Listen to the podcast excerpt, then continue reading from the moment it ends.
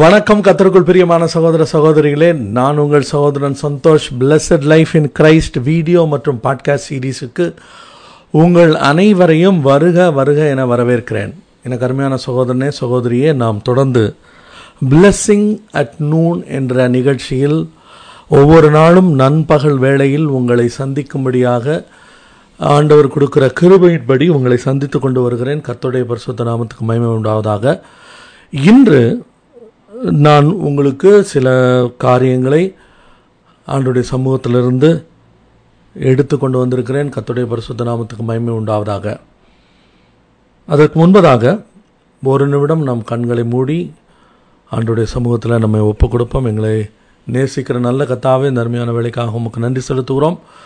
ஆண்டவரே, இந்த தியான வேலையை, ஆண்டவரே இந்த செய்தி வேலையை கர்த்தர் நீர் ஆசீர்வதித்து தாரும். கர்த்தர் எங்களோடு கூட இடைபடும். இந்த செய்தி யாருக்குரியதோ அவர்களை இந்த செய்தி சென்றடையத்தக்கதாக இயேசுவின் நாமத்தினால் ஆண்டவரே நீர் அந்த காரியத்தை, அந்த அற்புதத்தை செய்யும்படியாக வேண்டிக் கொள்கிறோம். உம்மை நோக்கி பார்த்த முகங்கள் ஒருபோதும் வெட்கப்பட்டு போனதில்லை என்று வாசிக்கிறோம். ஆண்டவரே, தொடர்ந்து எங்களை வழிநடத்தும். எல்லா துதிக்கான மகிமையும் நீரை எடுத்துக்கொள்ளும். இயேசுவின் நாமத்தில் ஜெபங்களும் பிதாவே. எனக்கு அருமையான சகோதரனே சகோதரியே, உங்கள் உங்களுக்கு இப்பொழுது ரெண்டு வசனங்களை நான் வாசிக்க இருக்கிறேன். முதலாவது எண்ணாகமம் புஸ்தகம் இருபத்தி ஐந்தாவது அதிகாரம் ஆறாவது வசனம். அப்பொழுது மோசேயும் இஸ்ரவேல் புத்திரராகிய சபையார் அனைவரும் ஆசரிப்பு கூடார வாசலுக்கு முன்பாக அழுது கொண்டு நிற்கையில், அவர்கள் கண்களுக்கு முன்பாக இஸ்ரவேல் புத்திரரில் ஒருவன் ஒரு மீதியானிய ஸ்திரீயை தன் சகோதரனிடத்தில் அழைத்து கொண்டு வந்தான். அடுத்ததாக வெளிப்படுத்தின விசேஷம் ரெண்டாவது அதிகாரம் பதினான்காவது வசனத்தை நான் வாசிக்கப் போகிறேன். ஆகிலும் சில காரியங்களை குறித்து உன் பேரில் எனக்கு குறை உண்டு. விக்கிரகங்களுக்கு படைத்தவைகளை புசிப்பதற்கும் வேசித்தனம் பண்ணுவதற்கு க்கும் ஏதுவான இடரலை இஸ்ரவேல் புத்திரர் முன்பாக போடும்படி பாலாக் என்பவனுக்கு போதனை செய்த பிலேயாமுடைய போதகத்தை கை கொள்ளுகிறவர்கள் உன்னிடத்தில் உண்டு. எனக்கு அருமையான சகோதரனே சகோதரியே, இந்த கிறிஸ்தவ வாழ்க்கையில் ஆண்டவருடைய பிள்ளைகள் பலவிதமான சூழ்நிலைகள் வழியாக கடந்து போய் போய் கொண்டிருக்கிறார்கள்.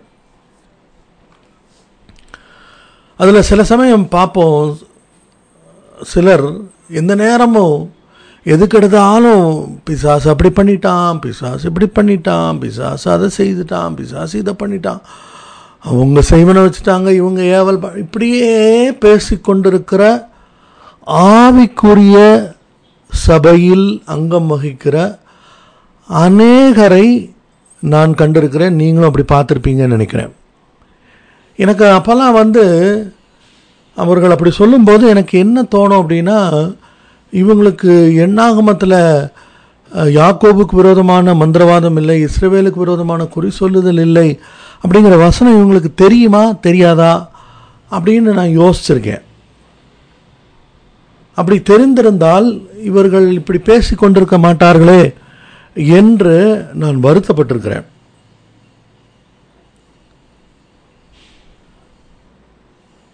ஆனால் கிறிஸ்தவ வாழ்க்கை என்பது அது வந்து ஒரு மலர் படுக்கை அல்ல. கிறிஸ்தவ வாழ்க்கை என்பது ஒரு போராட்டம் மிகுந்த ஒரு வாழ்க்கை. அது எப்போ போராட்டமாகுது அப்படின்னா, பிசாசோடு நமக்கு போராட்டம் உண்டு. அதாவது இந்த உலகம், மாமிசம், பிசாசு, இந்த மூன்றுமே நம்மை தன்னிடம் நோக்கி இழுக்கும்போது அதற்கு விரோதமாக நாம் போராடி நாம் மேற்கொள்ளுகிறவர்களாய் காணப்பட வேண்டும். அந்த விதத்தில் தான் போராட்டம் உண்டு. என்னுடைய விசுவாசம் என்னென்னா, ஒரு ஒரு விசுவாசியினுடைய வாழ்க்கையில் பிசாசு நினைச்ச மாதிரி அவன் உள்ளே வந்து புகுந்து அடித்து நொறுக்க முடியாது. அதுக்கு அவனுக்கு அந்த அளவுக்கு அவனுக்கு வல்லமை இல்லை, அந்த அளவுக்கு அவனுக்கு பலன் இல்லை அப்படின்னா நான் சொல்லுவேன். வேதம் அதை தெளிவாக உறுதிப்படுத்துகிறது. ஆனால் அப்படி இருக்கும்போது பல சமயங்களில் வந்து நம்ம ஆண்டவருடைய பிள்ளைகளுக்காக ஜெபிக்கும்போது அதில் மிக தெளிவாக பிசாசு போராடுகிறதை உணர முடிகிறது. என்னுடைய இந்த குறைந்த இந்த ஊழிய அனுபவத்தில் நான் கர்த்தருக்கு முழு நேரமாக ஊழியம் செய்வேன் என்று ஒப்பு கொடுத்து இப்பொழுது ஒரு வருடமும் ஒரு மாதமும் கிட்டத்தட்ட இருபத்தி எட்டு நாட்களும் ஆகிறது. கர்த்தருடைய பரிசுத்த நாமத்துக்கு மகிமை உண்டாவதாக. இந்த நாட்களில் அநேகருக்காக ஜெபிக்கும்படி கர்த்தர் வாய்ப்புகள் தந்தார். அநேகர் ஜெபிக்க கேட்டுக்கொண்டார்கள். அவர்களுக்காக ஜெபிக்கும்போது அவர்களுடைய வாழ்க்கையில் பிசாசனுடைய போராட்டத்தை மிக தெளிவாக காண முடிந்தது. அப்போ எனக்கு ஒரே ஆச்சரியம், இது எப்படி, இது ஏன் அப்படின்ட்டு யோசிக்கும்போது ஒரு காரியத்தை ஆண்டவர் திட்டமாக வெளிப்படுத்தி கொடுத்தார். அந்த இஸ்ரவேல் ஜனங்கள் அவர்கள் மிகப்பெரிய ராஜாக்களை, மிகப்பெரிய தேசங்களை, மிகப்பெரிய ஜாதிகளை மேற்கொண்டு அவர்கள் தங்களுடைய பாலும் தேனும் ஓடுகிற கானான் தேசத்தை நோக்கி அவர்கள் போய்கொண்டிருக்கிற வேளையிலே அவர்களை அழிக்கும்படிக்கு ஒரு ராஜா அவர்களை சபிக்கும்படிக்கு அனுப்புகிறான். யார் அனுப்புகிறான்? ஒரு தீர்க்கதரிசியை தான் அனுப்புகிறான். அந்த தீர்க்கதரிசி சபிக்கும்படி பணம் வாங்கி கொண்டு வந்தவன் அவனால் சபிக்க முடியவில்லை. அவன் அந்த ஜனங்களை ஆசீர்வதித்தான். அப்போ அது வந்து அந்த ராஜாவுக்கு மிகுந்த ஒரு வருத்தமாச்சு. ஏன்னா இவனுக்கு அவ்வளோ காசும் பணமும் கொடுத்து அந்த ஜனங்களை சபிக்க சொன்னால் அவன் சபிக்கிறதுக்கு பதிலாக ஆசீர்வதிக்கிறான். எனக்கு அருமையான சகோதரனே சகோதரியே, இங்கே தான் நம்ம ஒரு முக்கியமான ஒரு விஷயத்தை இன்று கவனிக்க போகிறோம். நம்முடைய வாழ்க்கையில் நாம் ஆண்டவரோடு நடக்கும்போது, ஆண்டவரோடு அவருடைய வார்த்தையோடு நடக்கும்போது, அவருடைய பரிசுத்த ஆவியானவரால் ஏவப்பட்டு அவருடைய பரிசுத்த ஆவியானவரால் நடத்தப்படும் போது நம்மை எந்த சத்துருவும் நெருங்க முடியாது. எந்த சத்துருவுக்கும் நம்மேல் அதிகாரம் கிடையாது.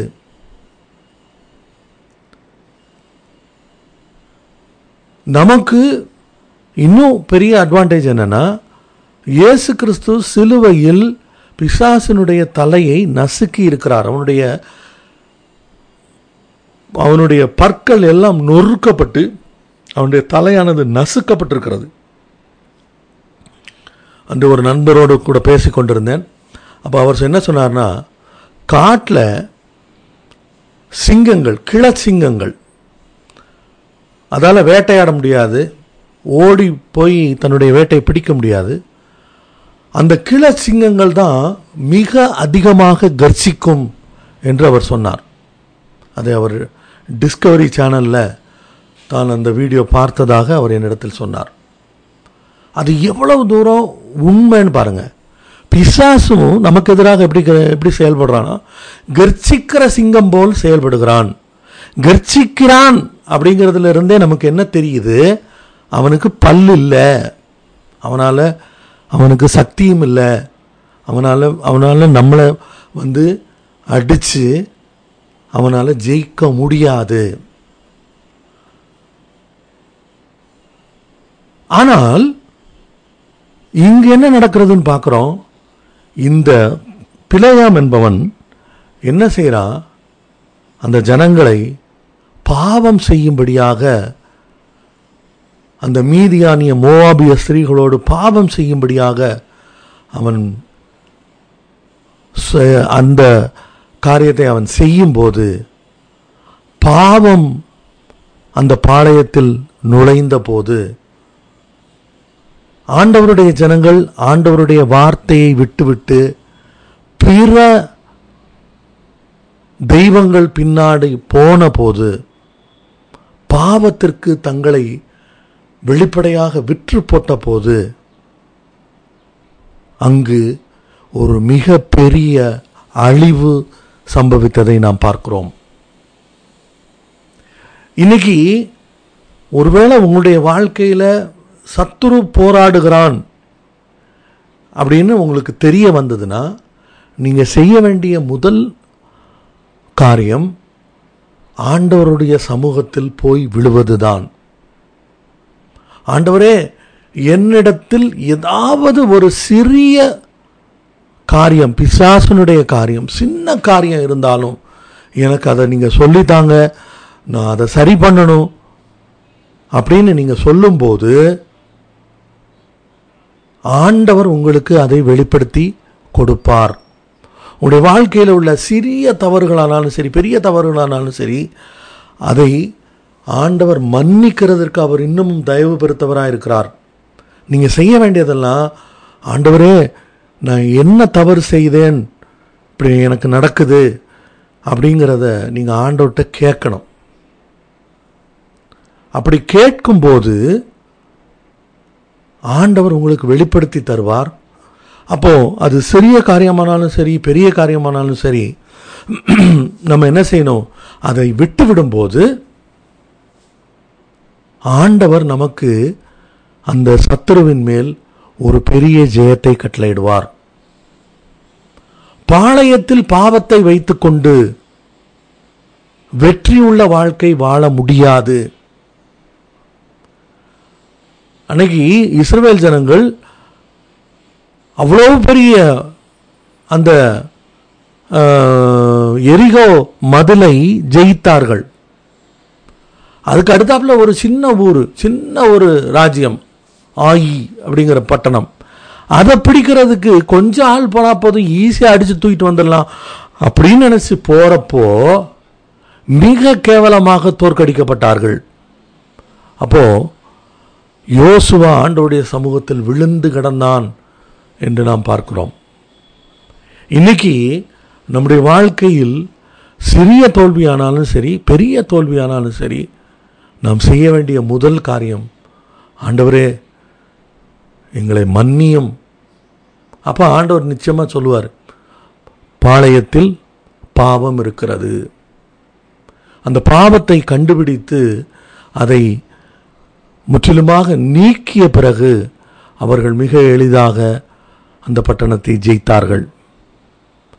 இன்னைக்கு நம்முடைய வாழ்க்கையிலும் சத்துருவை ஜெயிக்க வேண்டுமென்றால், பிசாசை முற்றிலுமாக ஜெயிக்க வேண்டுமென்றால், ஒரு காம்ப்ரமைஸ் இல்லாத, எந்த விதத்திலும் நான் சத்துருவோடு, நான் பாவத்தோடு, நான் மாம்சத்தோடு, பிசாசோடு எந்த விதத்திலும் நான் காம்ப்ரமைஸ் பண்ண மாட்டேன் அப்படின்னு உறுதியான தீர்மானம் எடுத்து ஆண்டவரிடத்தில் கிருபை கேட்டால் நம்மால் இந்த உலகத்தை ஜெயிக்க முடியும். இயேசு கிறிஸ்து அவ்வளோ தைரியமாக சொல்கிறார், இதோ உலகத்தின் அதிபதி என்னிடத்தில் வருகிறான், அவனுக்கு என்னிடத்தில் ஒன்றும் இல்லை, அவனுடைய சரக்கு எதுவுமே என்கிட்ட இல்லை, அவனால் என்னை ஒன்றுமே செய்ய முடியாது. அதுதான் அதனுடைய அர்த்தம். எனக்கு அருமையான சகோதரனே, சகோதரியே, உன்னுடைய வாழ்க்கையில் தொடர்ந்து தோல்விகள் வருவதற்கு காரணம் என்ன என்பதை நாம் ஆராய வேண்டியவர்களாக இருக்கிறோம். அவருடைய சமூகத்தில் போய் விழுந்து நம்முடைய குறைகளை அறிக்கையிடும்போது ஆண்டவர் நமக்கு மன்னித்து அதிலிருந்து விடுதலையாக்கி நமக்கு ஒரு வெற்றியுள்ள வாழ்க்கையை அவர் தர விரும்புகிறார். அதைத்தான் அவர் நமக்கு வாக்களிக்கிறார். எபிரேயரில் ஒரு வசனம் சொல்லுது, நீங்கள் பாவத்துக்கு விரோதமாய் போராடுகிறதில் இரத்தம் சிந்தத்தக்கதாக போராடவில்லையே. பாவத்துக்கு விரோதமான போராட்டத்தில் இரத்தம் சிந்தக்கூட நாம் தயாராக இருக்க வேண்டும். அப்படி போராடி நாம் அந்த பாவத்தை மேற்கொள்ள வேண்டும். யாருமே பார்க்கலங்க, யாருக்குமே தெரியாது. அந்த பொண்ணு அவனை போட்டு பாடா படுத்துறா. யோசேப்பு அவளுடைய ஆசைக்கு விட்டு கொடுக்க எவ்வளவு நேரமாகி இருந்திருக்கும். ஆனால் விட்டு கொடுத்திருந்தாலோ அவனுடைய வாழ்க்கையில் நோக்கம் நிறைவேறி இருக்குமா? எனக்கு அருமையான சகோதரனே சகோதரியே, நம்ம எப்போதும் பார்த்து கொண்டே இருக்கிற ஒரு அன்புள்ள தெய்வம் நமக்கு உண்டு என்கிற உணர்வோடு நாம் வாழ வேண்டும். அப்படி இருக்கும்போது நம்மளால் அந்த சத்துரு கொண்டு வரக்கூடிய எல்லா விதமான தந்திரங்களையும் நாம் ஜெயிக்க முடியும். ஏன்னா ஆண்டவரே சொல்லி கொடுத்துருவார், ஏய் இங்கே பிரச்சனை இருக்குது கவனம். அதை கேட்டு அதை உணர்ந்து நாம் நம்மையும் பாதுகாத்து கொள்ள முடியும். நம்முடைய அழைப்பு, நம்மேல் தேவன் வைத்திருக்கிற ஆசீர்வாதங்கள் எல்லாவற்றையும் நம்மால் பாதுகாத்து கொள்ள முடியும். ஆண்டவர் நம்மிடத்தில் நாம் அவரை சார்ந்து வாழ வேண்டும் என்று விரும்புகிறார். அவர் நம்மளை ஆசீர்வதிக்கணும்னு விரும்புகிறாரு. அதனால தான் நான் நினைக்கிறேன், அது ரெண்டு தீமோத்தேயுல நினைக்கிறேன், he gives all things for us to enjoy. நாம் அனுபவிக்கும்படி எல்லா நன்மைகளையும் நமக்கு தருகிற தேவன். ஆமாம், அப்படிப்பட்ட ஆண்டவர் தான். அதே ஆண்டவர் தான் பாவத்தோடு அவர் காம்ப்ரமைஸ் பண்ணவே மாட்டார். பாவம் இருக்கிற இடத்தில் பரிசுத்த ஆவியானவர் இருக்க முடியாது. பாவம் இருக்கிற இடத்தில் இயேசுவும் பிதாவாகிய தேவனும் சந்தோஷமாக இருக்க முடியும்னு நினைக்கிறீங்களா? முடியவே முடியாது. அவர்கள் துக்கித்து தலையை கீழே போட்டு ஐயோ என் பிள்ளை இப்படி பண்ணுறானே அப்படின்னு அவங்க துக்கத்தில் தான் இருப்பாங்க. ஆனால் அவரை பிரியப்படுத்த வேண்டும் என்கிற உணர்வுள்ள ஒரு கிறிஸ்தவனுக்கு அவர்கள் பெரிய அளவில் உதவி செய்வாங்க. என் கால்கள் வழுகிறது என்று நான் சொல்லும்போது உடைய கிருபை என்னை தாங்குகிறது என்று சங்கீதக்காரன் சொல்கிறான். ஆண்டவரே இங்கே பிரச்சனையாக இருக்குது, இதை என்னால் சகிக்க முடியும்னு எனக்கு தோணலை, நீங்கள் எனக்கு உதவி செய்யுங்க அப்படின்னு கேட்கும்போது ஆண்டவர் உதவி செய்வதற்கு உண்மையுள்ளவராக இருக்கிறார். எனக்கு அருமையான சகோதரனே சகோதரியே, ஒரு நிமிடம் கண்களை மூடி ஆண்டவரிடத்தில் நம்ம ஒப்பு கொடுப்போம். ஆண்டவரே, எங்களுடைய வாழ்க்கையில் வந்த தவறுகள் சிறிதானாலும் பெரிதானாலும் எல்லாவற்றையும் எங்களுக்கு சொல்லி காட்டும். அதை நாங்கள் திருத்தி கொள்ள உங்களுடைய இரத்தத்தால் கழுவிக்கொள்ள உதவி செய்யும். இனிமேலும் பிசாசு எங்களை ஆளாதபடி ஆண்டவரே நீர் எங்களை பாதுகாத்து கொள்ளும். நீர் எங்களை ஆசீர்வதிப்பது உங்களுடைய சித்தமாக இருக்கிறபடினால ஆண்டவரே அந்த வாழ்க்கைக்குள்ளாக நாங்கள் செல்லத்தக்கதாக கர்த்தர் எங்களுக்கு உதவி செய்யும். எங்களை தாழ்த்துகிறோம், வெறுமையாக்குகிறோம். இந்த நிகழ்ச்சியை நேரலையிலும் மற்றபடி வீடியோவிலும் பார்க்கக்கூடிய மக்கள் ஒவ்வொருவரையும் தனித்தனியாய் தனித்தனியாய் பேர் பேராய் குடும்பம் குடும்பமாய் ஆசீர்வதியும். அவருடைய தேவைகள் எல்லாம் நீர் சந்தியும், தொடர்ந்து வழி நடத்தும். எல்லா துதிகனமையுமே நீர் எடுத்துக்கொள்ளும். இயேசுவை நாமத்தில் ஜெபிக்கிறேன் பிதாவே, ஆமேன். என்னோடு கூட தொடர்ந்து இணைந்திருங்கள். கர்த்தருக்கு சித்தமானால் அடுத்த Blessings at Noon நிகழ்ச்சியில் உங்களை சந்திக்கிறேன். அல்லேலூயா.